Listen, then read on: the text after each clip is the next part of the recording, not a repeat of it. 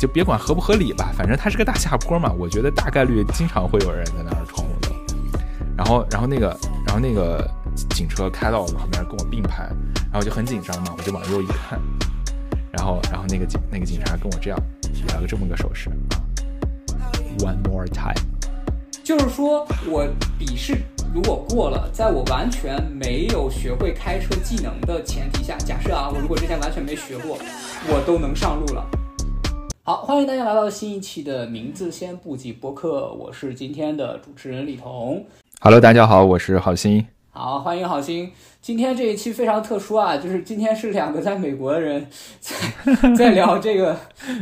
话题。国内的两位同志都在享受自己的假期，然后没有时间跟我们参与这期录制。当然，这一期的录制的选题也是我们之前沟通过的非常有意思的一个选题，因为我自己算是刚刚来美国留学嘛，然后大家知道，在美国这个地广人稀的地方，就是没有车是完全不行的。所以呢，我就向这个在美国已经待了很久的郝鑫来请教一些关于在美国开车的问题。同时呢，我还跟他沟通一些对在国内开车的一些有趣的一些问题，因为说实在的，我在国内开车已经从我13年拿到驾照10来年了吧，我的驾驶里程大概有个10万公里，然后我自己本身也买过2辆车，所以基本上还是有一些经验可以跟大家做一些简单的分享的。郝鑫，我不知道你的这个，我知道你是没有中国驾照的，你在美国的这个驾龄大概有多久？我就是在美国工作了以后，就肯定是要开车嘛，大概应该是有个8到9年的时间了吧。啊，所以咱们今天是一个老司机跟老司机的局，对吧？这8到9年能算老司机吗？咱不敢说啊。正经的老司机。那就回到就是最开始的一个问题吧，那我们就先说到买车。那肯定首先要聊到你得先有驾照，对不对？没有驾照的话你是没有办法买车的。那你觉得在美国考驾照和在国内考驾照有什么就是核心的区别吗？我知道你之前了解过一些在国内考驾照的一个，哎，你大学的时候为什么没有跟我们一起考驾照呀？这是个好问题啊。我觉得我在国内很长一段时间，当然了，我是大学毕业以后就出国了嘛，所以我其实在国内都是在上学。我在国内的时候，我就从来没想过自己要去考驾照或者买车开车的这个，就感觉好像没有这个意识，这个想法就。对，从来没有在脑子里面出现过，唯一一次出现就是咱们大学毕业的时候出去毕业旅行嘛。啊，对对对。然后也不是毕业旅行，是在你我选贺还有几个朋友咱们出去玩的时候，那个时候，对，那个是我就是人生当中第一次的所谓的 road trip 吧，就是自己开车去旅行。对，然后也是李彤开的车，然后选贺也中间也开了开，差点把我吓死。啊，反正对，选贺可以分享一下。对。然后所以就是我觉得在国内，因为确实交通太方便了吧，公共交通非常的发达，大多数情况下，像咱们在广州上学，那绝大多数情况下地铁啊，包括短暂的公交啊，都是完全能够覆盖你的生活的所能及的地方的。而且作为一个学生，你生活也比较单纯，很少会想到开车这件事情啊。但是美国这边就不一样了，就是你一旦开始工作的话，就马上就会意识到，就是你有很多很多事情需要你有车或者有交通工具来帮你。对，我在这边的一个观察就是，我虽然不是来工作，我是来学习的，但是我发现开车的学生特别多，就对他们来说好像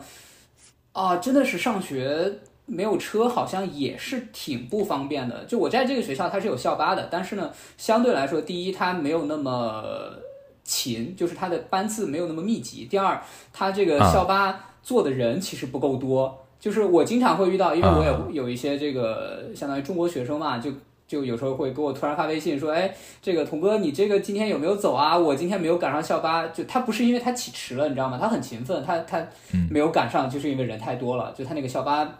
坐满了，然后说能不能带我一程，然后送我去。对。然后另外一个我非常深刻的一个观察就是，他这边的学校，虽然我在这个地方也是个大学城，跟咱国内的大学城完全是两回事儿。咱国内大学城就是一个学校。一栋楼挨着一栋楼挨着一栋楼，然后宿舍区跟学校区就教学区离得很近。他这儿不是，他这个我每天有3门课嘛，这3门课我从一个教室到另一个教室开车平均需要10分钟，就你知道，我觉得太崩溃了，就是散着的，对，非常散，就散布在各个地方。当然人家也地广人稀吧，可以这么理解。然后你说到另外一个，我觉得确实是，就是跟国内的交通方便还是有很大的区别的。你比如说，我之前在就是我是先到了纽约嘛，然后在纽约的时候租车，然后在纽约市内开车，我发现在纽约市内开车非常不方便，非常不方便，没错。然后跟国内，你比如说国内北京、上海、广州、深圳，我都开过车，就一线城市我基本都开过车，但虽然都是大城市，就相对来说，你的车的路权还是非常能够保障的。在纽约不是，在纽约你会发现各种各样的限行、单行，然后各种各样的，就是你错过一个路口，你要兜差不多好几个这个街区才能兜回来，哎，非常非常让我感到非常不适吧，反正就这样的。嗯，你这个有点岔开了啊。我们是先聊驾照呢，还是先聊一下就是这个所谓开车的题？回到驾照，对。OK， 行，那我们一会儿可以再聊这一块啊。就说到驾照，就是为什么会说到这儿呢？就是因为在国内，我自己当时不觉得自己需要驾照了，甚至那个时候我父母其实也都是没驾照的，我们家也没车啊，所以在我的生活当中就没有这个东西。那我也没有意识到，我父母也没有意识到说啊，你现在上大学，你有时间，你去学个驾照吧，好像也没有这方面意识。对，所以就是直到出国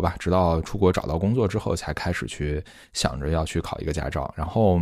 你是在阿德莱德的时候就去想着考驾照，还是到了美国之后？没有，到了美国工作以后，就是我到了湾区之后，我才开始去考的驾照啊。然后美国考驾照其实和国内有点像吧，但又不完全一样。我举个例子，就有点像只有国内的科目1和科目3啊。就是只有笔试跟路考，没错，只有笔试和路考这两个环节，而且其实相对来讲是非常的松的。就如果你去看美国的笔试题的话，它更接近于就是你对交通规则了解不了解啊，对交通的这个标志了解不了解，然后包括对于一些就是路权的这些概念是否有了解就可以了。对，但是我自己没考过国内的科目1啊，我是在网上看有人的吐槽，就是我关注一个博主吧，他是个外国人，然后他就是在国内考科目1就崩溃了，因为他那个 ABCD 4个选项，这个是违法，这个是违规，这个是违章什么的，感觉都行。他当时看完就疯了，这不是都一样吗？对，但其实可能中间有一些细微的区别吧，那就是咱们那个科目1可能会在这种小细节上面有一些我不知道这算是一个考量吗，或者是有一个区分度之类的啊。美国没有这么复杂，是的，远没有这么复杂。这块我可以分享一下，因为是这样的，我在国内考过科目1，然后我这两天就在准备我的就是在美国的科目1，它每个州的考试题不一样嘛，我就这个花巨资啊$15买了一套这个考试题，然后这套考试题有150道题，就都是选择题啊，150道题是关于交通常规的，然后有50道题是关于交通标志的啊，它总共有200道题，然后你可以去刷这个题，然后大概基本的了解一下。我觉得比较有意思的一个点就是你知道国内在改革开放以后有很多的经验是学习美国的，包括交通规则，但是我们自己会改良了很多东西，就随着我们自己的发展，就是相对来说其实感受到的就是你说的那个东西它非常之简单，就基本上我在国内的经验就纯无脑蒙也能蒙个90%，甚至95%都能蒙对了，对对对，是这样的。对于我不熟悉的部分来说，我觉得最不熟悉的就是可能一些交通标志，国内没有。举个最简单的例子，就是美国最喜欢的那个六边形的那个 stop， 国内是没有的。对，这个很重要，在美国。没错。然后国内其实就是红绿灯，然后其他的标志、限行标志差不多，就真的没有其他的就是你在路上需要特别关注的标志。其实你不觉得这其实挺好的吗？就是你想你说那个随便蒙我能蒙对个80%-90%，这个就是有点像说它本来这个交通规则的设置就应该和人的意识或者潜意识或者是常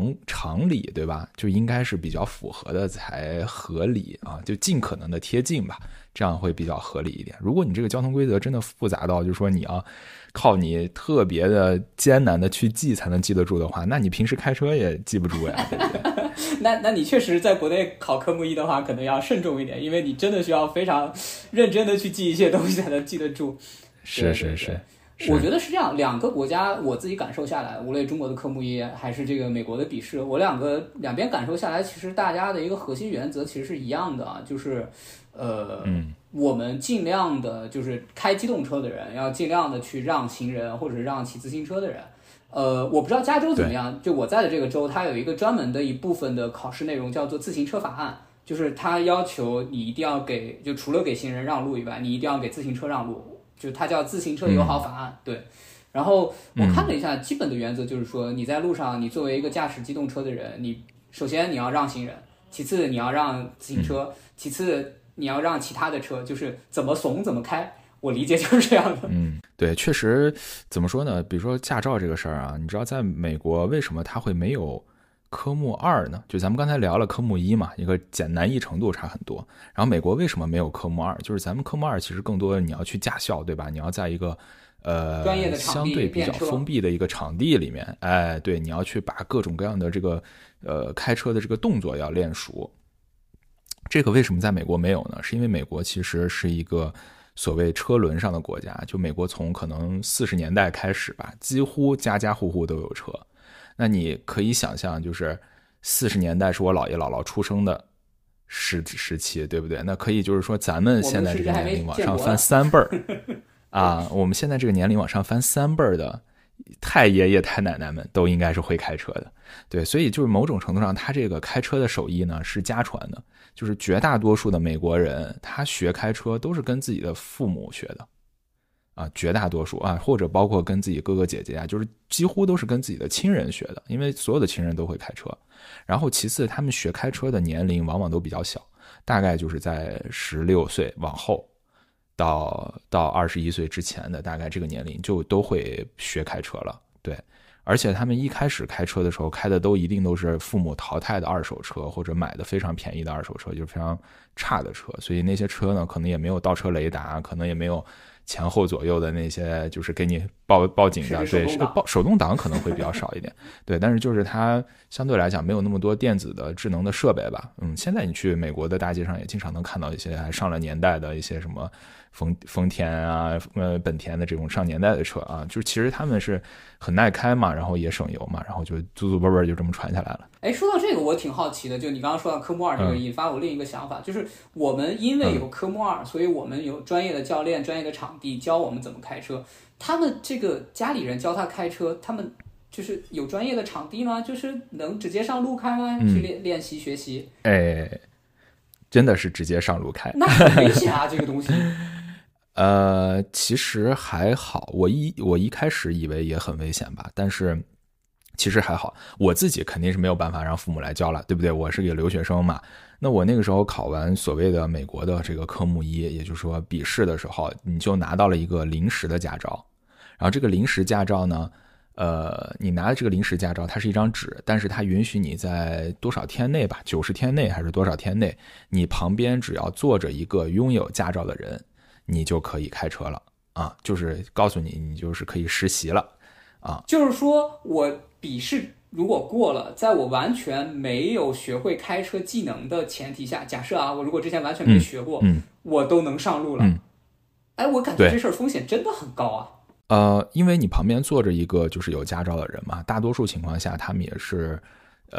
你的亲人或者是一些长辈或者你请来的教练，对不对？那理论上来讲，你是会负，就是你是会相对比较负责任的。就总的来讲，我觉得他们的这个假设就是，这个时候你是愿意去学习开车的，而不是说我现在就是要上路去乱撞别人，对不对？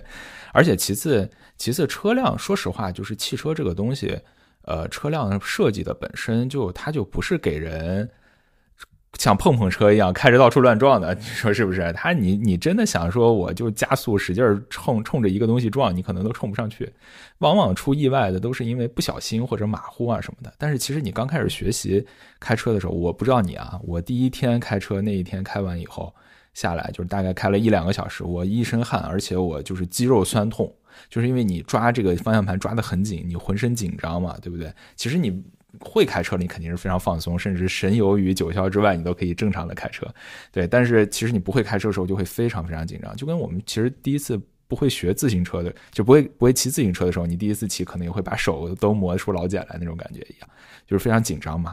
所以大多数情况下是没有什么太多问题的，而且你你这段时间开车主要目的还是为了过那个所谓美国的科目三嘛，就是路考，对对对啊，所以你的教练、你的父母、你的亲人也会就是在一个相对比较封闭的一个小停车场里面呀，没有什么人的一个小区里啊，或者说找一个就是比较偏远的郊区啊，这么一些地方，让你去先熟悉熟悉怎么去把控方向盘、加速、减速这些最基本的东西，你先熟悉了。那这样子的话，你就可以去开车了。另外，你本身也过笔试嘛，所以你对交通规则啊，然后这个灯啊各方面的都是也有了解的了。就是他认为你过了这个笔试之后，你就已经有了一些基本的法律法规的这个概念在身上了，所以你也不会做出来特别出格的事儿啊，无非就是一些控制上的事情。所以我觉得其实也挺好的，但是前提条件就是会开车的人多嘛，还是家里面会开车的人多，能教你的人多，大家有经验的人多，所以你可以认为家家户户都是除了你之外都是老司机。那如果是这样子的话，其实还是比较放心的，对不对？是是是，对，这个确实是，就是大家的一个预设其实真的是不太一样，跟社会环境不太一样。你想想，就是如果是我的话，我会觉得驾校会更安全。为什么呢？你知道驾校的车是改装车，在副驾那个位置有一个刹车板，就中国的驾校，你这个教练只要踩一脚，你的车整个就停下来了。就确实，哎，对你如果在美国，比如说举个例子，我带人去练车，然后我看到他已经危险驾驶了，我其实没有办法阻止这件事儿，就想一想是这样的。确实，我当时是花钱雇了一个教练的。然后这个教练是一个也是讲中文的一个阿姨吧，她在这边来，她来教我开车，然后他当时就是都是拿他新买的车来给我开，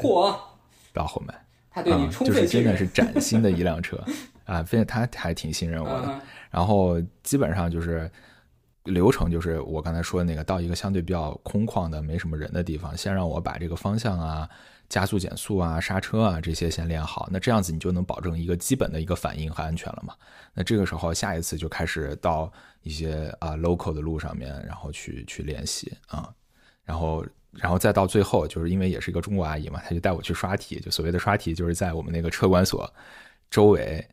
就美国的 DMV 了，然后周围的这个街区，她其实已经有一些经验，就是说这些考官可能会走哪些地方，绕哪些路，做什么动作，那她就不停的在帮我，相当于在模拟考试啊，直到她觉得我其实这个模拟的过程已经不错了，那她就带我去考试啊，这样。是是是，这个部分我确实也在那个。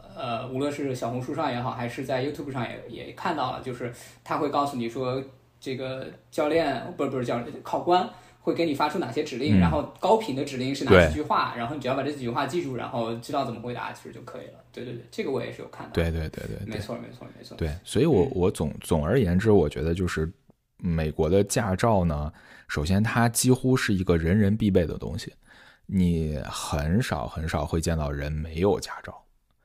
而驾照的存在几乎是等于身份证，就是你基本上就是到美国来，你问10个人啊，可能8个人都没有身份证。美国是实际上是有身份证这个东西的，叫 State ID， 社保卡吧？不是社保卡，叫 State ID。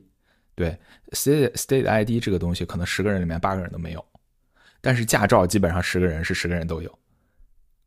啊，是这么一种存在，对，所以，我觉得这个文化差异其实还挺大的。在咱们国内，像我父母也是近多少年才拿到的驾照，对吧？哎，对，这个我觉得是随着我们的城镇化发展，我们也开始越来越多的人去买车，这个是这样的，对，没错。没错没错。关于驾照考试这个，我再补充一点啊，我觉得这个还挺有意思的，就是你知道美国的这个，据我了解，就至少我这个州是这样的，就是它一定是有一个真人的考官坐在你旁边给你指令的，但是在国内已经不是了，国内全部都是用电子系统。哎，对对对对，电子是吧？大概从什么时候开始呢？大概是从15年开始就是这样的。为什么呢？就是立山他当时考的时候就已经没有真人的考官了。你上车，然后他会有一个摄像头对着你，冲你的脸，然后把你的这个面部录入了以后，确认是你，然后开始下达指令。然后车的周围是有一堆的摄像头的。然后比如说给举个例子来说哈，前面右转，然后停车入库。如果你这个所有的摄像头都这个探测到 ，OK， 你做好了，然后你这个是没有问题的。如果说你探测到有哪个部分是没做好的，再给你一次机会。就你有2次机会在这个无人驾驶的就没有考官的这个车里面去考这个相当于我们这个路考吧，然后你如果都没有通过的话，你就要重新再约再考。对，就国内现在就感觉好像好多的职业都感觉好像被电子系统给干掉了。对，我觉得可能还是需求也比较旺盛吧，就是考驾照的这个需求非常的旺盛，就是用我们程序员的话来说，这就叫做 backlog， 就是你之前积攒的这个人，就是没驾照等着要拿驾照的人可能太多了，所以就是想拿驾照的人也非常多嘛。那美国这边就是因为它历史原因就一直都是存量很高，它没有就是拿驾照的人已经很多了，那新来的人呢都是跟自然人口增长的这个速率是一致的，所以它也是比较可以预期的，对吧？也不需要那么多的考官啊什么的，就研发一个电子系统可能还反而更麻烦，有可能是这样。好，那我们聊完了考驾照这个事情呢，就到了我们买车的下一步，就是怎么买车。这个买车的流程有什么不一样？就在我在的这个州，它的要求是说你必须有一个美国的驾照，我是不能拿中国的驾照来这样买车的，但是有些州是可以，我知道有些州是可以的，是西德西还是哪儿？就是你拿着中国的驾照你也能买车，但是我在这个州不行。加州可以吗？加州是一定要本地驾照吗？我其实是有点忘了，就是是不是必须得有驾照才行，还是说中国驾照就行？但是其实，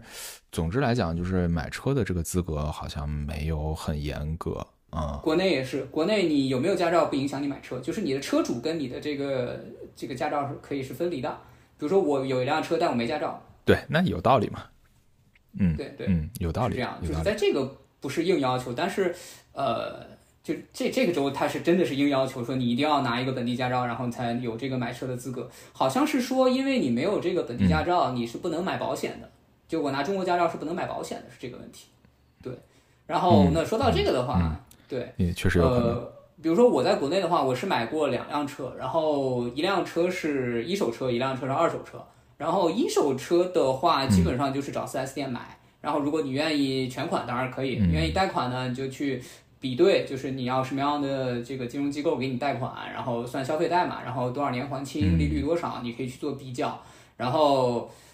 如果是比如说你是贷款买车，全款买车就不说了，全款买车你是直接拿到车管所去过户，过完户以后这个车就是你的了。它会在一个中国是一个绿本，中国那个叫绿本，绿本上面就会写的啊，你的车主是谁，然后车辆信息，什么这个发动机编号，然后车架编号，然后会有大概这样的一些信息。然后如果你是贷款买车的话，就是另外一回事儿，就是说他会把你的绿本抵押给银行。比如说举个例子，我之前第一辆车我是贷款买，那时候也没什么钱，我把我的那个绿本就是抵押给中国银行，然后他一直到我去年我还完我的车贷，然后他会通知我说，哎，你的车贷还完了，你过来把你的绿本拿走，然后拿着这个绿本再去广州的车管所去登记，他就说好，你的已结清贷款，这个车就 totally 是你的了。国内最早的还要再搞一次。国内最早的时候是这样，就是如果你没有还完车贷的话，你的这个车上面有两个要求，一个要求是你必须买全险，就是你的保险必须买全额的这个保险，不是说交强险啊，是商业保险要买全险。第二个是有一些车行会要求给你的车上面装 GPS， 它是这样的，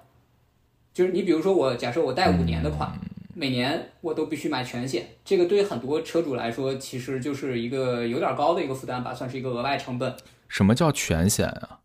就是商业险。那不商业是还有险吗？是这样的，中国的车险分为两趴，第一部分叫做交强险，叫做交通强制责任险，这个是就是车管所要求你买的，你必须买啊。然后商业险是另外一部分，比如说有第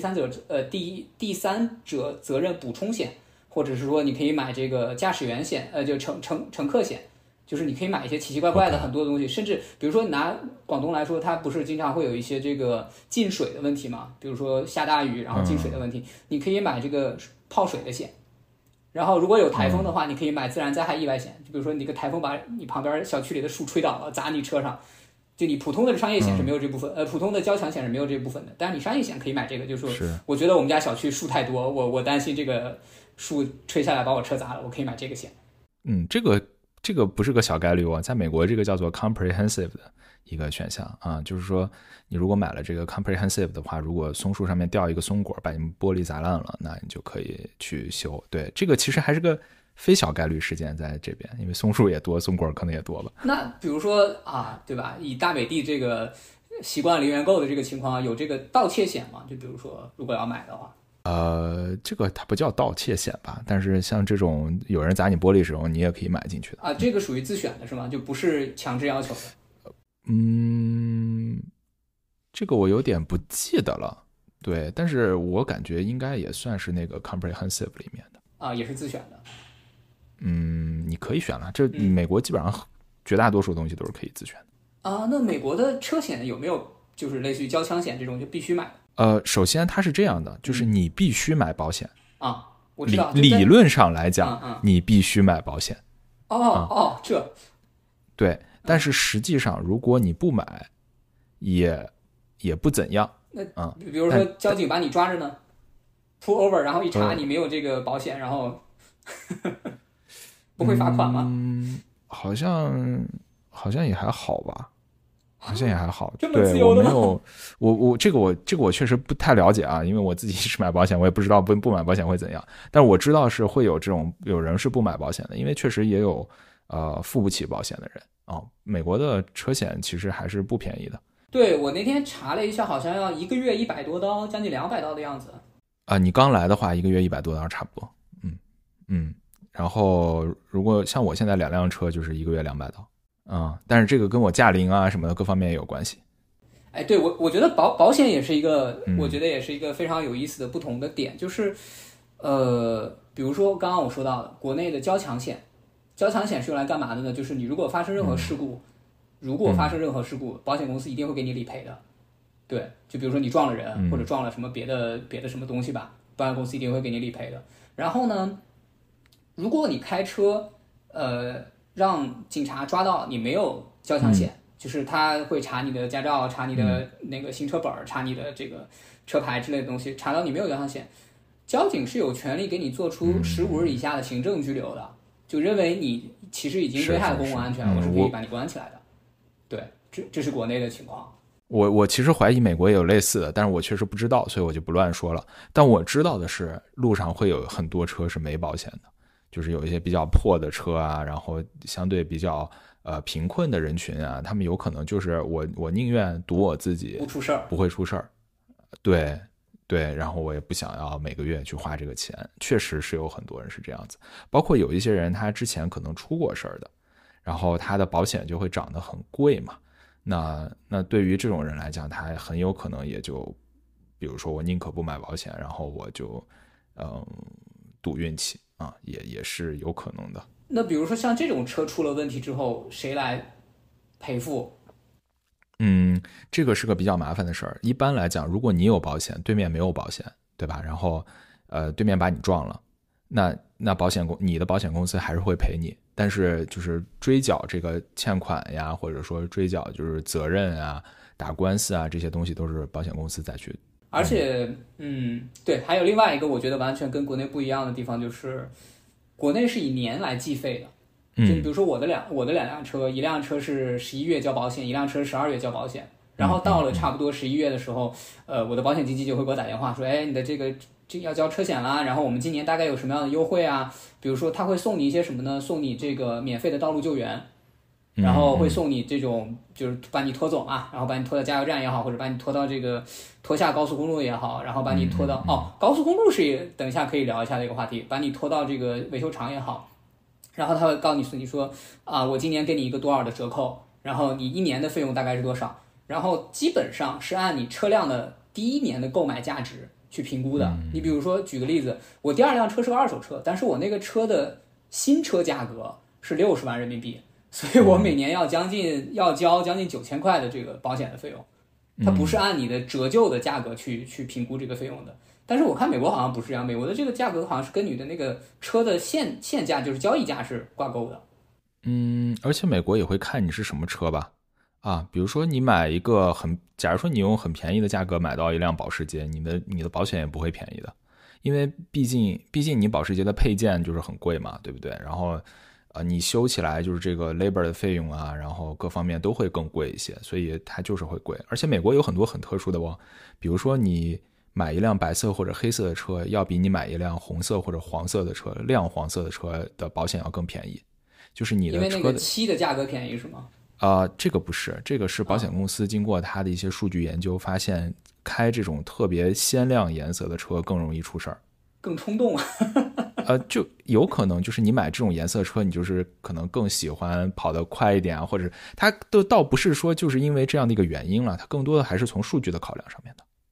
所以说如果是这样的情况的话，如果一个人他比如说是一个男生，然后他这个20多岁，嗯，然后他的保费其实会比一个男生他超过30岁可能会要更贵一点，是吗？就是如果他从大数据角度啊，他这个不算歧视吗？这个不算，这个它不是针对你，它只是数据算出来是这样子的，那它是一个商业行为，对，它并没有对你做出啊你是这样子，所以你就不能怎么样啊，其实也并不是这样，它是个综合因素。然后另外哦，还有一点，国内经常会嘲笑女司机，对不对？但是在买保险这件事情上，它没有，就是男女一视同仁，无论你是男司机、女司机，对。那在美国买保险，女司机还会有优势。因为从数据上来看的话，女生其实开的会更谨慎，出事儿的女生会更少，对，所以其实女生买的保险搞不好还更便宜，在这边。有意思。所以大家以后在微博上面看的那种所谓女司机又怎么着了，这种就，哎，你就照照镜子，先看看自己吧，别说人家。对，这个我确实觉得，因为我觉得是这样的，就是丽珊她其实开车比我稳多了。我有时候你知道在深圳这种就车很多的地方，然后大家有很匆匆忙忙，我其实有时候会有一些路怒，但是丽珊反而不会。对，这个我确实觉得是这样的。对，没错，所以就是总而言之，美国的保险会考虑非常多的因素，包括我有一次啊，就因为搬家，从一条路的这一边搬到了这条路再往南一点的另外一边，我的保费就涨了。那之所以会出现这种事儿，就是保险公司会问你工作的地方在哪儿，你家在哪儿，所以他就会算你平时开这个车可能主要就是工作到家的这个 commute 嘛。那你多出来这段路，它可能是一个事故相对来讲比之前的路要高发一点的地方，那它就会在保费上面去涨一点。所以它可以细致到这种程度，就是你平时会大概开哪些路，然后这些路上面出事的概率大不大，然后再给你去加保费。对，你说到细致这个东西，我确实觉得是很厉害。就是我之前就试着去问一些保险公司，说我如果买一辆二手的本田，大概是什么样的价格？就是我来了这边之后问的嘛，然后他就会细致到什么程度？他说你买一个月多少钱？就你这个保险买一个月多少钱？你买3个月多少钱？你买6个月多少钱？你买1年多少钱？我说啊，保险这个还能按月买的，这个真的是很神奇。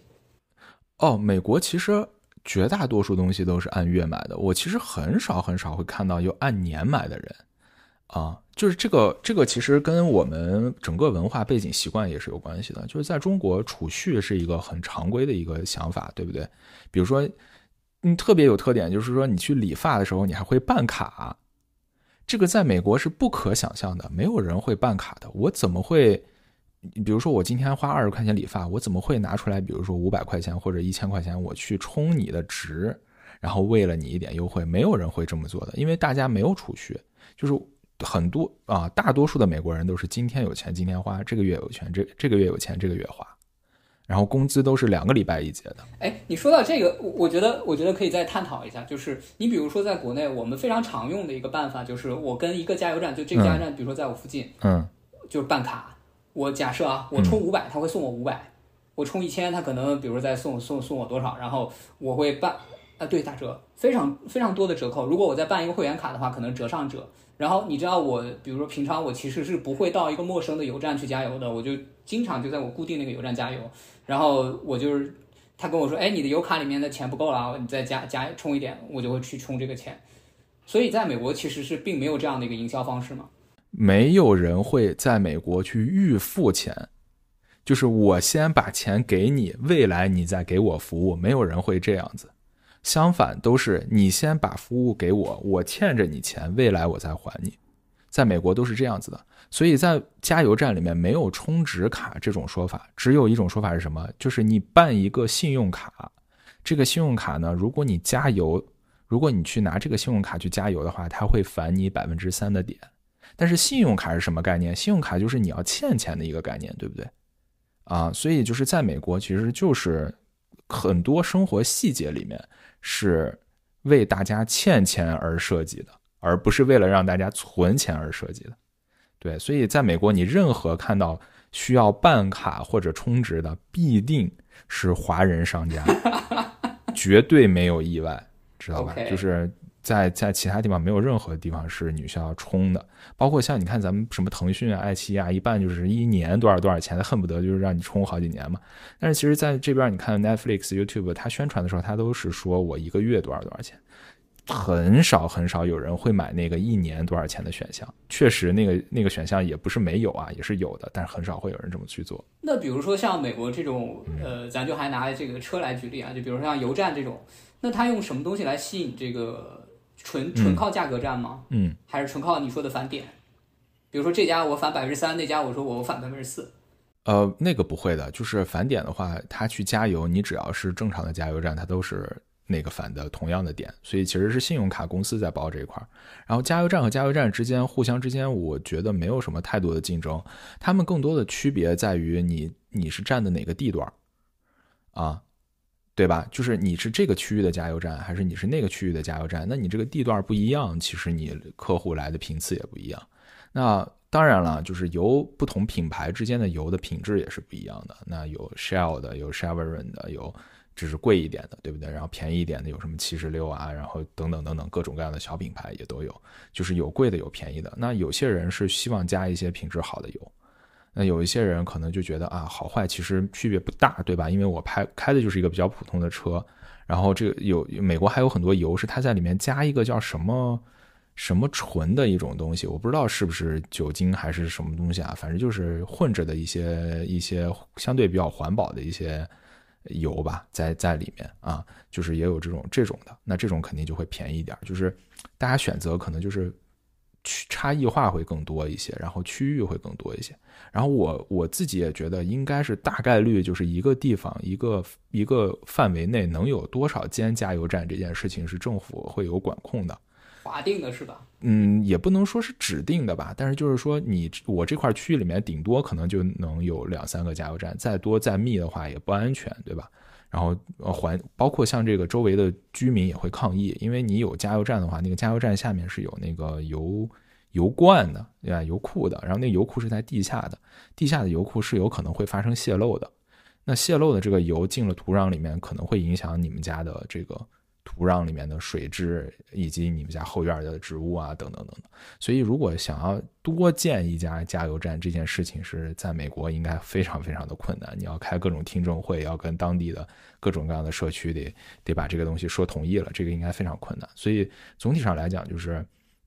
美国的加油站很少会出现说啊，你这儿开一家，我就在你们家对门开一家，我就急死你这种的啊，这个大概率应该不会啊，很少很少会有这种情况。好，那你看我们现在解决了这个驾照问题，解决了保险的问题，那接下来其实就是去上牌照。国内的上牌照的方式呢，就是你去车管所把你的车走一下那个流水线，当然现在的流水线基本上也都外包了，就基本上外包的这个一些私人公司给你走一下那个安全检测线，查一下你的大灯啊，查一下你的轮胎啊，然后查一下你的这个发动机啊之类的，就查一下这些相关的东西吧。检查完没有问题之后呢，就会给你一个行车本。我不知道美国有没有，国内是一个蓝色的叫行车本，就是你的行车本理论上是要跟你的车放在一起的。如果交警查到你，你要给他提供2个证明，一个是你的驾照，一个是你的行车本，这2个是齐全的，你才能上路。明白。美国呢，是这样，就是如果你去买一辆车的话，你的车辆上牌照的这件事情你不用操心。就是你买车的这个卖家，就是卖的这个店，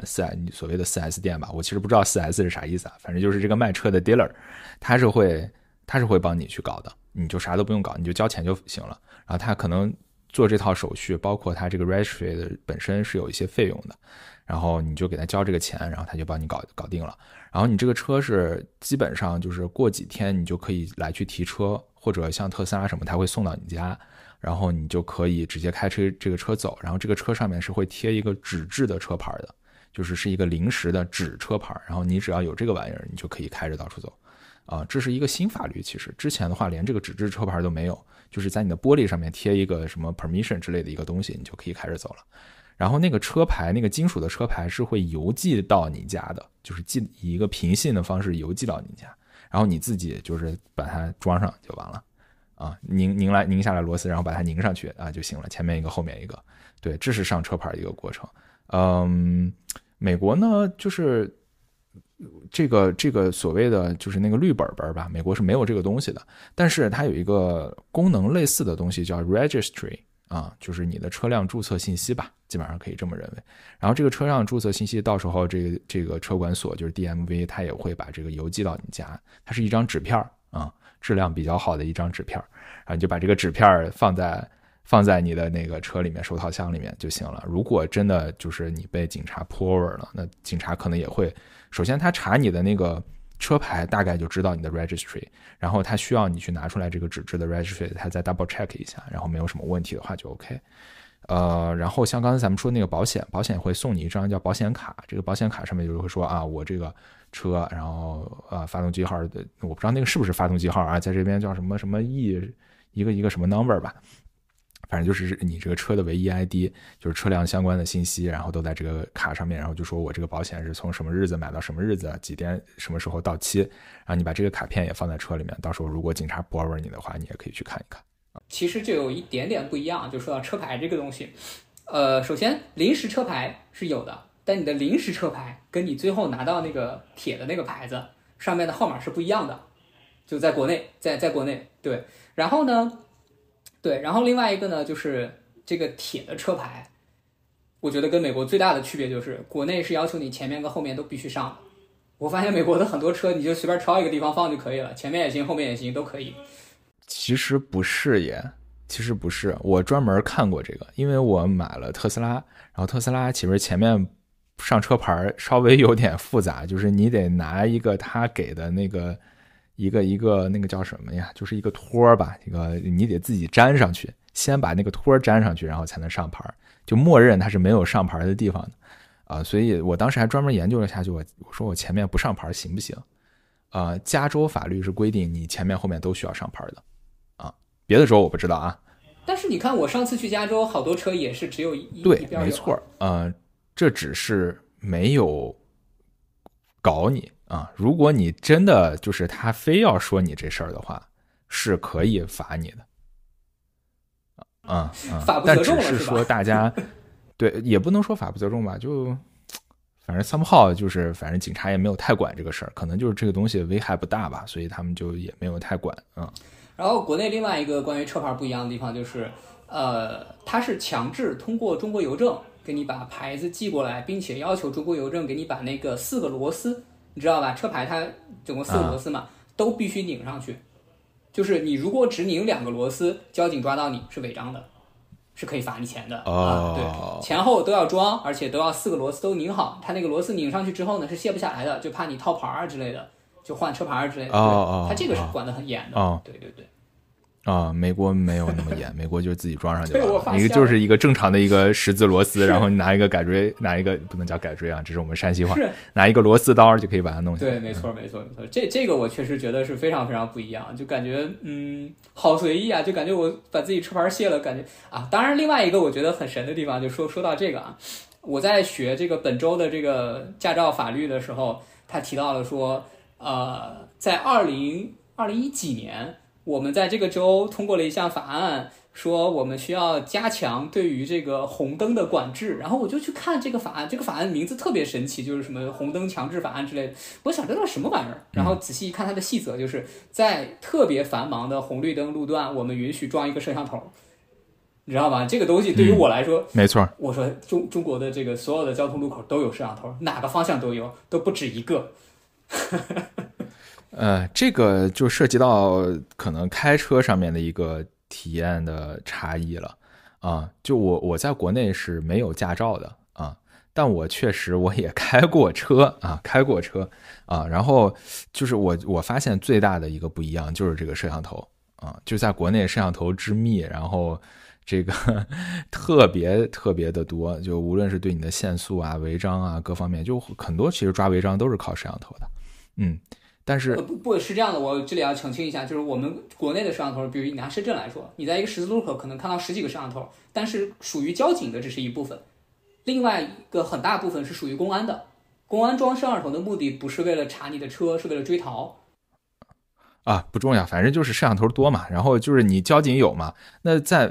美国，其实我知道有很多州摄像头。拍到的视频是不能作为法庭上的呈堂证供啊？为什么呢？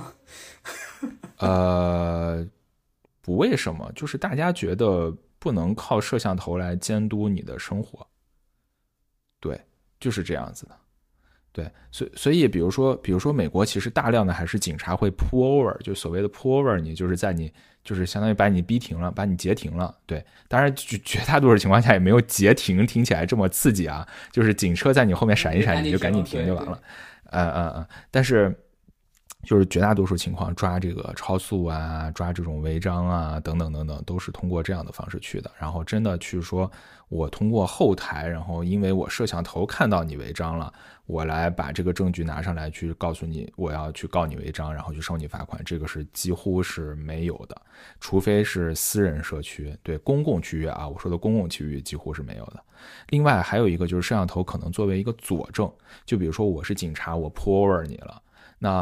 那我假如说到时候你说你要抗辩，对不对？你要去法庭，你要告我，你就说我没有违法。然后那我警察，我再拿摄像头里面的一些资料去作为证据什么的，可能会作为一个辅助，但它不是一个关键性证据，它只是来帮助法官判断的一个辅助材料而已。对，就是美国人怎么讲呢？总体上从文化上来讲，非常的排斥摄像头。对，这个跟国内确实完全不一样。国内的交警是这样的，就是国内现在基本上做到都是无纸化办公嘛。你比如说我关注了一个、这个深圳交警的这个公号，然后如果我违章了，比如说压线，在深圳很容易，就一个是违停，一个是压线，这两个是很容易出现的这个违章情况。我如果压线了，然后呢，他就会给我推一条消息，说你在某年某月某日，然后哪个摄像头哪个路口拍到你压线了，你要在线上把这个钱交了。在交之前呢，你要签一个同意书，这个同意书上就会有一个那个，有时候是视频，有时候是图片，证明这个摄像头拍下来你当时是压线的。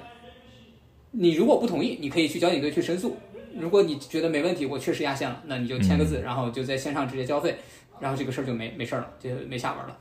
大概是这样的。我能理解到，就是所谓的美国人不太喜欢用摄像头来去管理交通。是因为美国法律呢，它不是一个硬性法律，其实很多时候，就比如说压线这事儿其实我发现从国内来的朋友们有时候坐我车说，哎，你这个实线白线怎么就压过去了啊？在美国理论上来讲，你确实不应该穿过实线白线，对，但是实际上呢，你就是在保证安全没有问题，然后必要的情况下你穿过去，警察也不会管你。对，因为警察他有一个很强的一个自由裁量权，就是他觉得说你是故意违法的，还是你是就是有一定情有可原，或者说你是一个正常操作，就是在大家看来是一个日常操作，那他就会觉得没问题。对，包括像其实陪审团这个，就是在美国有个陪审团制度嘛，就所谓陪审团其实就是找一群普通人来，然后从普通人的视角来看你这件事情到底是不是很过分，对吧？啊，然后不是说你这个事情违反了我法条里面怎么规定，我就一定要罚死你，而是说我觉得你这件事情就是要违背公序良俗，所以我才要罚你。啊，所以在美国很多违法也是这样。当然了，像有一些严重的，像什么红灯啊、追尾啊、酒驾啊这种，就几乎是没有什么可商量的余地。对，但是像这种小白实线的白线啊，前面是虚线，后面是实线，你就差那么3米5米，你压了一下，这个其实没有什么太大的关系啊。甚至包括所谓超速也是，比如说在国内我就会很怕，就是他就说这个超速摄像头看着你说啊，前方什么有摄像头不得超速什么45公里什么之类的，就是你就会想尽一切办法去凑那个45公里，或者我还有各种各样的传言，就是他什么上下不能低于10%什么之类的，就会把它很精确化嘛。但是在美国其实就比如说高速公路，他说65迈的一个限速，那你开到75迈，大多数情况下是没事的啊。如果你周围所有的车都开的是差不多70多迈、80迈这样的一个80 mile 的这样一个速度，那你开一个70多迈其实是没事的。如果你周围车都开70多迈、80多迈，你开一个50多迈，你反而有可能会被警察 pull over。对，就是因为你有可能妨碍了就是这个正常的交通流速。对，所以如果你去看那个交通法规里面，他其实也说了，他说限速在这儿，对，但更重要的是你要跟正常的车流保持一致。超速这个话题其实是挺有意思。你记得我们当时自驾的时候，就我们最后跑了2次潮州，你记得吧？我们当时在国内自驾的时候，为什么呢？就是因为我们下了高速之后到了一条这个县道，然后那条县道限速是30，我们刚下高速，然后还没反应过来，然后就超速了，然后这个摄像头就拍到了，然后就通知我们说要再去交那个钱，记得吧？我们后来就第二次开车跑去潮州去交这个钱，吃了一顿牛肉火锅。这个确实是美国跟国内非常不一样的地方。你说的那个上下限速，它是这样的一个原则，就是深圳和广州有一条高速叫广深沿江高速，在广深沿江高速上，如果你超速不超过 15%， 它是允许的，就是他认为说你可能是因为紧急情况或者是因为别的什么原因，你这个车速超过了它这个高速最高限速，它是不管你的，不会罚你钱。但是你如果超很多，比如超 30% 或者 50%， 限速 120， 你开到了 150、160， 它是一定会抓你的，而且就直接是就你说那种这个超速摄像头抓到之后然后罚你钱。我在美国觉得不一样的地方在于说，它不是就像你说的说我一定要是随大流，我从纽约开车到这里一路上限速是65 mph， 我旁边的车开的都是80。我刚开始的时候试图这个保持一个，比如说不要超太多嘛，就国内的习惯，我比如说我开个70或者开个75，后面的车会逼你，觉得你开太慢了。对对对，是这样的。对，对，而且你最好不要开那么慢，最好不要在最左道。然后他就会打那个闪光灯，然后会逼你，然后就提示你说你开太慢了，然后你要开快一点。对，这个我觉得确实是跟国内完全不一样。好，说到违章，我们来说另外一个事情，就是国内抓的最严的其实是我认为啊，抓的最严的是酒驾。国内这2年抓酒驾抓的非常严，但我不太清楚在这个应该的，因为我做了很多相关的这个习题上面好像是说你喝完酒1个小时内你就可以上路了。我去哦，那肯定不是这样子的，就是它其实在美国酒驾应该也是一个非常严重的罪行。就最近其实我不知道你有没有关注新闻啊，在西雅图有两个华人吧，然后男女朋友这件事，对，我简单讲一下。然后男女朋友，然后这个女生呢，她是在苹果工作的，男生是在 TikTok 工作的，然后他们结伴出去约会吧，然后约会回来的时候两个人都喝了酒，然后这个女生开着保时捷911，然后就酒驾了嘛，然后这个在路上开的非常的不只是超速吧，就是非常的猛吧，然后最后导致这一个车辆失控，然后翻转，然后男生就是当场就失去了生命，然后这个女生最后还跑回国了。对，就有这么一个故事。所以其实酒驾在美国，我当时看到像这种酒驾然后最后出了交通事故致人死亡的，那可能如果他还在美国，他如果最后被判刑的话，很有可能上几十年的一个牢期，也是非常非常严重的一个罪行了，基本上。然后在美国呢，他一样也是会看你那个酒精浓度，就血液当中的酒精浓度，这个应该是最标准的一个判罚吧。大家可能会对就是你喝多少酒以及喝了酒以后多长时间，这个可能自己每个人身体状况也不一样，对，那可能自己会有一些谱。但是总的来说呢，酒驾应该是还是一个非常严重的罪行，特别是你酒驾要出事儿的话。好，那说到这个违章这个部分，你自己在美国开车有过比如说被交警处罚或者这样的经历？我自己呢，有一次特别有意思，我可以给你讲一下。我们是从这个1号公路，就从 LA 往我们湾区开，然后开到 Santa Barbara 路段的时候，那个地方呢有一个就是相对比较长的一个大下坡，然后也没什么车嘛，我就下坡也溜得比较快。然后突然间我下到快到坡底的时候，那个坡底是一个红绿灯，然后那个红绿灯变黄灯了，然后我就踩了一下刹车，然后感觉刹车也有点刹不住，对吧？我干脆我加油过去吧。但是在我加油过线的那之前呢，那个灯就已经红了啊，也就是说我其实本质上就是闯红灯了，虽然其实没有什么太多危害，因为那个路口也没什么车。对，然后我就跟旁边说，坏了，我闯红灯了。对，然后旁边人说，哎，应该没事吧，这荒郊野岭的。我说啊，应该没事，应该。然后一会儿就有一辆警车唰就开上来了，然后开到了我旁边，就是我正常开嘛，他开到我的右边，然后我就心想，完了，我靠，真的有警车吗？荒郊野岭就在这个地方逮吗？我是觉得那个路口应该经常会有人违章，就是经常会有人闯红灯，因为你想我那个设计不合理啊。哎，就别管合不合理吧，反正它是个大下坡嘛，我觉得大概率经常会有人在那儿闯红灯。然后那个警车开到我旁边跟我并排，然后我就很紧张嘛，我就往右一看，然后那个警察跟我这样比了个这么个手势啊 ，one more time， 啊，就跟我 one more time， 然后他就一个加速唰就走了，然后我就愣了半秒钟，我跟我旁边同学说，我说他跟我说 one more time， 然后大家就觉得好惨，然后从此以后我这一路都特别紧张，我就怕再被有一些什么小问题给抓住。所以你会发现它确实有一些自由裁量权。我当时想了一下，就是对，就是这个警车呢，它肯定在那儿埋伏了很久了，然后呢它看到我不是那种真的疯狂冲过去的人，它是就是我其实是犹豫了，他看到你点刹车了，我点刹车了，对，但是我就是在刹车和加速之前，就是因为我犹豫，所以我才差一点没过去。这样他专门冲上来告我一声，给你一次机会，然后就走了。这是我最接近被抓被 pull over 的一次。从此就之后我也确实没有再被 pull over 过，但是就是因为乱停车，被贴的那个条的时候，这个还是有过的。我在美国开车没有被抓过，在国内的话，我违章除了像你说的说乱停车这种被抓，然后还有就是压线，我压线被扣过6分。你知道国内的交规是这样的，就是你有12分嘛。然后你如果这12分被扣完了，你就要重新去学习。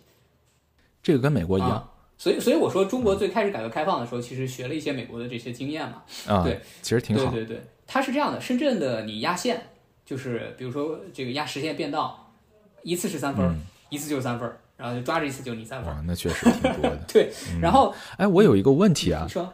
如果实线变道会违章，然后给你扣分，那种虚线乱变道的人，变道不打灯的人，天天挤来挤去的人，那不扣他们这个就看会不会被抓了。如果比如说有交警，你知道深圳是这样的，深圳是最早在全国推行后排要系安全带的城市。然后你知道这个东西怎么执行吗？就是有一些交警跟辅警就站在那个十字路口，看你后排有没有系安全带，抓着司机乘客一人罚500，然后司机扣2分还是1分我忘了。就是如果交警这段时间集中整治，比如说我集中整治这个违章乱变道，或者是集中这个不打灯这种的，那你被抓了，那你运气不好。如果你这个平常摄像头没抓着你，那就没事儿。因为我为什么问这个问题呢？就是我在国内开车，我最难受的一点就是大家不按自己的道开，很多车钻来钻去，钻来钻去，而且变道不打灯，而且不看盲点。就是我明明在他的盲点这个地方，他就相当于是硬挤进来的，这个其实很危险的，对，而且有一点我不知道大家有没有这种体会啊？可能没到美国来开车，你可能没这个体会。就是美国的这个虚线呢，它除了画了白色的虚线之外，它上面还有一个凸起。我不知道大家能不能理解这个概念啊？就是每一个虚线的前端都有一个真的是个物理上的凸起。然后这个凸起它本身是有一个就是反光的那个能力的，就是晚上你用车灯一照的话，你还是能很清楚的看到那个凸起的那个反光。对，同时呢，这个凸起还有一个能力，就是每当你的车轮压到它上面的时候，你能听到哒哒哒哒哒哒哒的声音啊。所以如果我要按国内那种开法，我那车轮就没个停了，那就一直在哒哒哒哒。是，而且对，总的来讲就是在美国开车，大家很少会变来变去。对，我发现了，也不是没有这种人啊，也有啊，100个里面可能有一个吧，但是真的很少。是，确实是这样。我也发现这个国内不一样的地方就是，大家对于变道这件事情，尤其是就经常有一些那种小的剐蹭，都是因为变道引起的。你比如说早高峰上班，我早高峰上班开个5公里，差不多能遇到个2-3起吧，就类似于出租车跟那个滴滴司机。然后这个私家车主跟滴滴司机，然后就撞在一起的那种，就基本上也都是小事故，就是因为变道引起的，基本上都是这些。对，我知道国内的交规里面是没有盲点这个说法的，是不是？没有，只有大车有盲点，就是他会提醒你说，如果旁边是辆大车，大车司机是看不到你的这个左后跟右后的，然后你不能往他的这个盲点开。对。OK， 我觉得这一点是国内交通规则里面缺失的一点。我认为是一个缺失的很重要的一点，因为其实汽车就再小的汽车啊，它都是有一个盲点的。这个盲点就在你的驾驶员的这个门的这个叫什么壁柱吧，这个壁柱的左侧后方的大概这个位置。这个位置如果有任何的东西的话，你在后视镜里面是，就是侧面的后视镜里面是看不到的啊，正面的后视镜可能也看不到，如果旁边这个东西比较小的话。只有一个方法能看到，就是回头，对，扭头。所以在加州如果考路考的话，最重要的就是做任何拐弯的动作、变道的动作的时候，都要认认真真的回头看盲点。只要有一次不看，直接当场就是一分都没有了，你就回去再下次再约再重考吧。嗯，就是盲点非常非常的重要，在美国啊，就是回头看盲点这件事非常非常重要。但是我发现在国内没有这个概念。然后我有很多国内来的朋友开车的时候，我特别害怕，就是因为他们不看盲点。因为在美国大家会默认所有人都会看盲点，所以有些车会在你的盲点里面啊，而且大家也会默认就是你不会在不打灯、不给任何前提的减速啊等等前提的情况下，你就直接插到我前面，对不对？所以大家也是开得很快的，所以你这个时候不看盲点直接往进进的话，可能在国内后面那个人也就让你了。因为大家习惯了，对，但是在美国是不会让的，这个很危险。我想了一下，我在国内的话，除了被压线被抓，好像也没有什么别的了，就感觉开的还是比较稳的。哦，对，我有一次有一个蛮有意思的经历，就是，我有一次租了一辆房车，然后跟着朋友一块儿去旅游，然后在高速休息站的时候，我就下高速，然后想休息一下嘛。他那个高速休息站入口的时候是有一个限高的框的。因为我开私家车习惯了，然后我对房车的那个高度一下就忽视这个事儿了，然后我咣就撞上去了，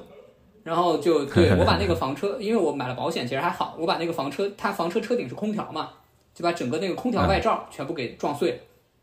然后我就对打电话报警，然后叫那个警察过来处理，警察过来看了一下，你也就撞了一个铁疙瘩，那个也没有什么损伤，就说算了，你这个该怎么样怎么样，然后报保险把它处理掉就好了。对，这个是一个很有意思的一个经历。对，就是你其实对于你车的这个长宽高大小，对，你心里要有数，真的是要有数。嗯，是，这个是。然后在美国呢，也不是没有限高，也是有些地方有的，特别是城市的那个隧道里面，这个可能会有限高。然后还有一些地方有限高的，就是城市的室内停车楼。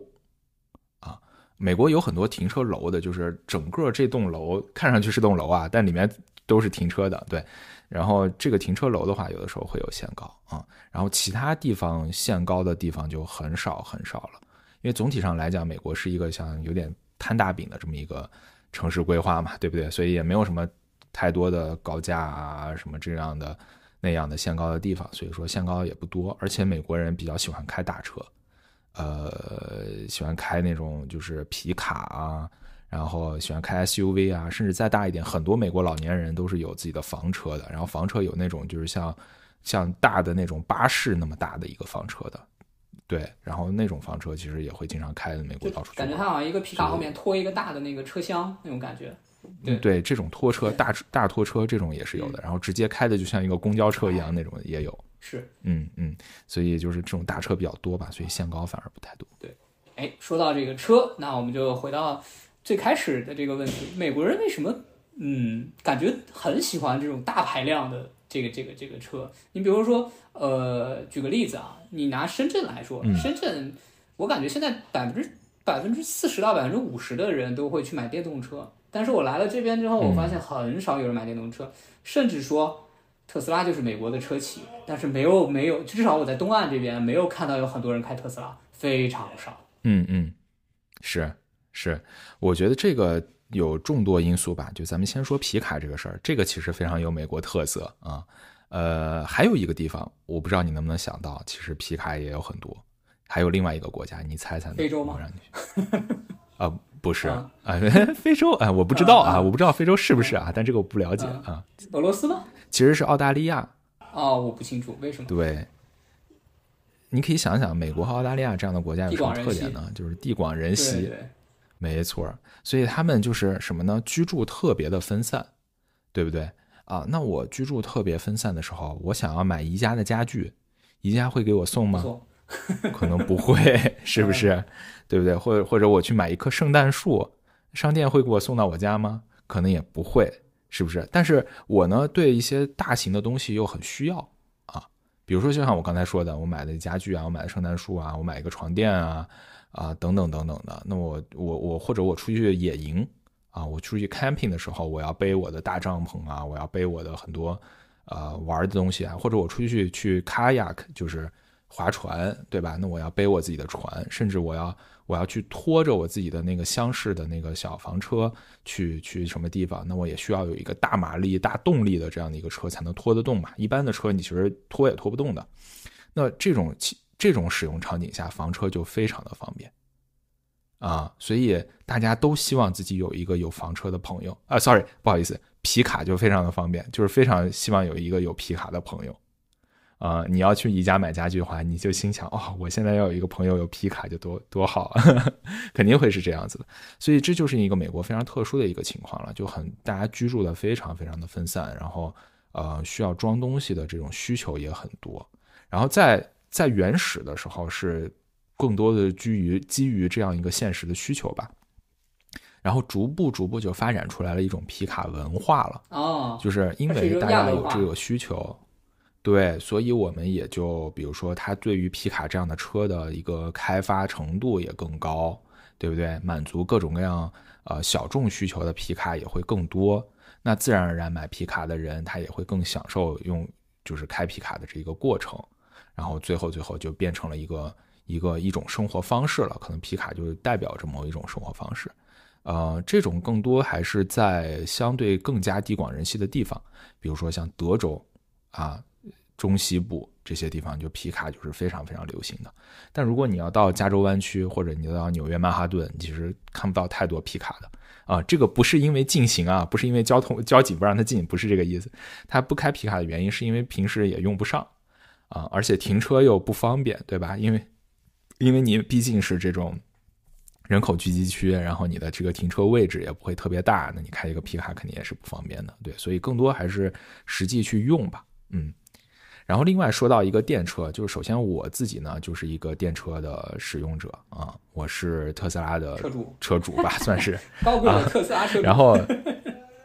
对，然后李彤你刚才说在东岸其实不多，对吧？但如果你要到西海岸，到这个纽约、洛杉矶的话，特别是到洛杉矶或者旧金山的话，特别是在湾区啊，特斯拉是非常非常多的，尤其是工作日，在大街上到处都是特斯拉。我经常就是等红灯的时候，前后左右一片全是特斯拉，就经常会出现这种情况。这个是首先跟天气有关系，其次跟收入有关系。对，天气大家都知道，开电车在比较冷的地方是不方便的，或者说经常什么下雨啊、下雪啊这些地方也不是太方便，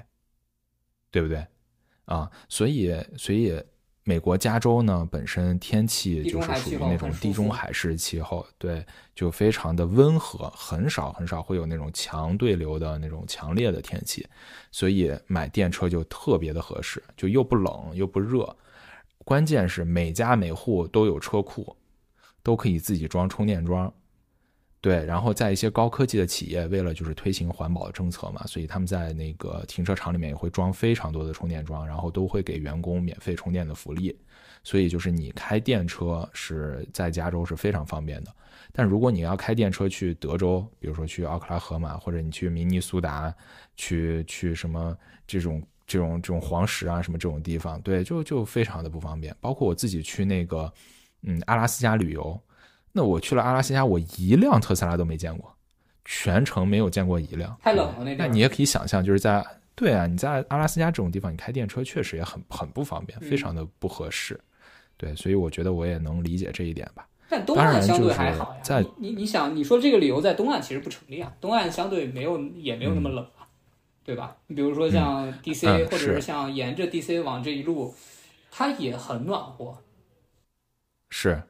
还有另外两点嘛，就是这个我觉得更多的是经济原因吧。首先，特斯拉在美国可是不便宜哦。哎，对，非常贵，非常贵。是的，比在国内要贵不少来着。那尤其特斯拉同样价格，你可以买到一辆很好很好的车了，就奔驰、宝马这种级别的。对吧？那在国内我不是特别清楚啊，但是反正在美国，我觉得你用一辆特斯拉 Model3 的钱是可以买一辆比如说奔驰的很不错的 SUV 了。嗯嗯，那这个时候你是一个普通老百姓，你也就不，你可能根本就够不着这个坎儿。首先你就不会买这么贵的车，然后你再往下看，你说便宜一点电车呢，就真的很差啊，你也买不出手去，对不对？你与其我去买一个便宜一点的，然后里程又非常短，开起来又非常不舒服的一个电车，我拿同样的钱我去买一个本田或者丰田或者皮卡，对不对？或者就是这个通用或者福特的皮卡，我不是其实更舒服吗？然后最后一点就是油钱。那在加州是美国，对，加州其实美国油最贵的地方了，对吧？那其实如果像东海岸啊，然后像德州啊这些地方，油相对美国其他地方来讲是很便宜的。那这个时候你的电车的优势就很小了。你宁可买一个经济型的然后省油的一个油车，你去买电车就是意义就很小，所以这就是为什么其他地方买电车的人很少。但是在中国就完全不一样了，因为中国的电车选择特别多，就是有贵的有便宜的等等，关键还有补贴，而且其实对，也在一方面还有补贴，然后最后就是中国的电价特别的便宜啊，你可以仔细算一算，就是一度电在美国要多少钱，在中国要多少钱。我之前算过，大概就是中国的电价，每度电居民电价可能是美国的1/5，甚至1/4到1/5的这个价格。那你油钱其实是差不了太多的和美国啊，但是电钱是美国的1/4、1/5，那傻子也会选电，对不对？只要其他情况合适的情况下，那肯定会选电。然后再一个就是我们可选择的电车非常的多啊，但是在美国就只能选择特斯拉这样的电车，对，这就是种种原因造成的吧。确实是，就我之前，你知道，我跟当地的一个这个老师交流，我问他，我说为什么美国政府这么提倡环保，对吧？民主党政府嘛，这么提倡环保，为什么你们不愿意给一些补贴呢？或者说你们的企业为什么不愿意给一些补贴呢？你自己本身特斯拉是美国本地的企业。然后他就给我讲了两个东西，我觉得挺有意思的。他讲的第一个东西是说，如果我们今天拿政府的补贴，相当于是我们要拿我自己的税，就我自己交的税，去给愿意买电车的人。那我没有不愿意买电车的人，我不就受歧视了吗？就他提的第一个点是这个，然后第二个点就是对我问他那个车企的问题，他说是这样的，他说我们有大量的这种传统的汽车工人协会、工会。他要求这种传统车企，比如说像通用啊，或者是像这种雪佛兰啊，要求你们不能转型生产电车，因为你转型生产电车了，你就不需要雇佣那么多工人了。所以他给了我这两个理由，我当时还是挺震惊的。我说，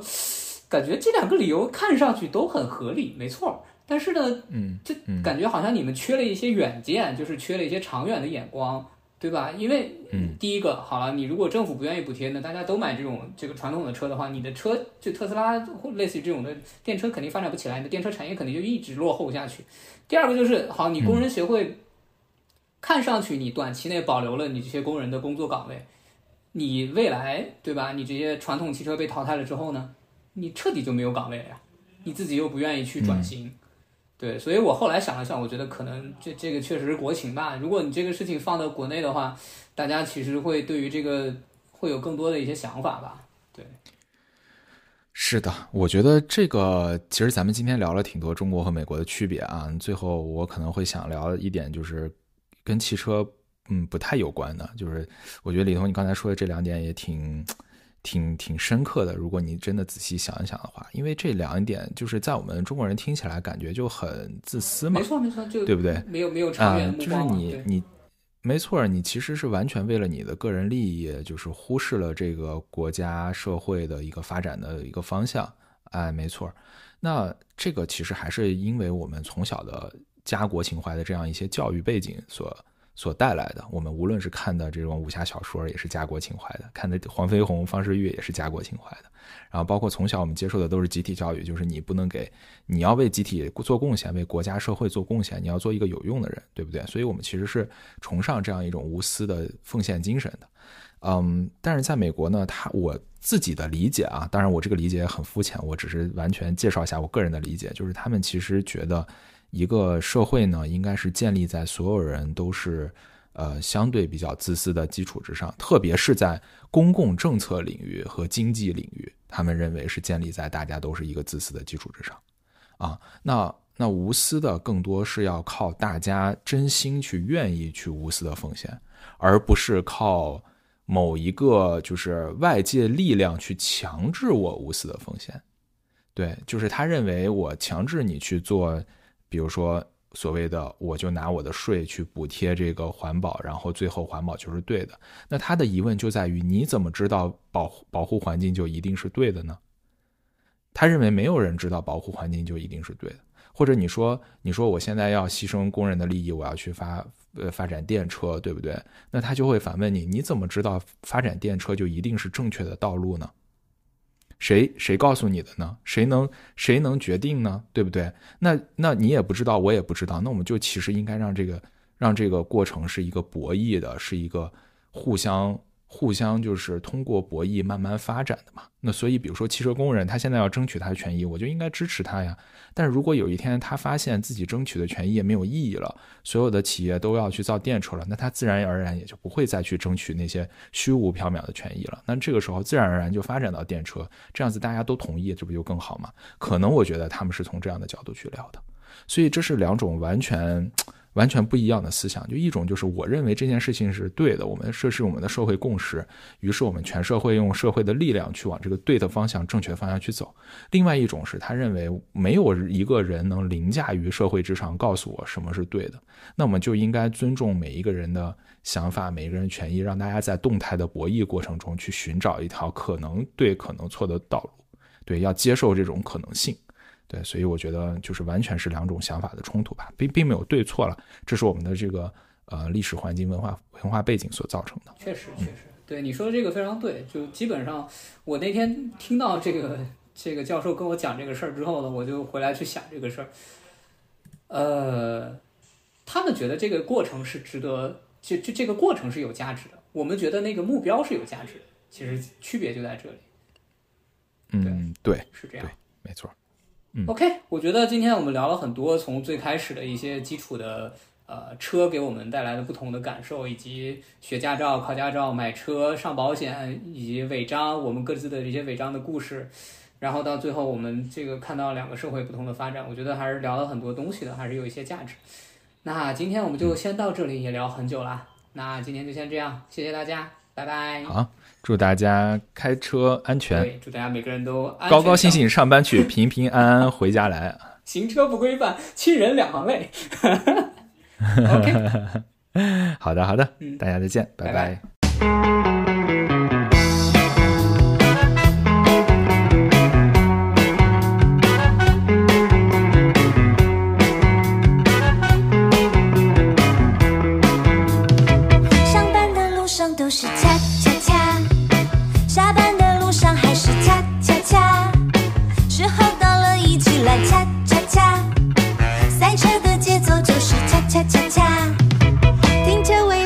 是恰恰恰，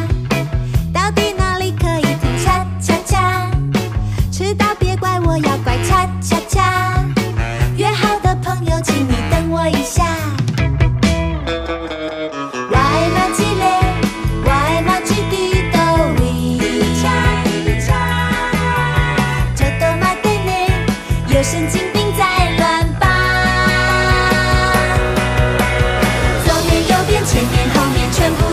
恰恰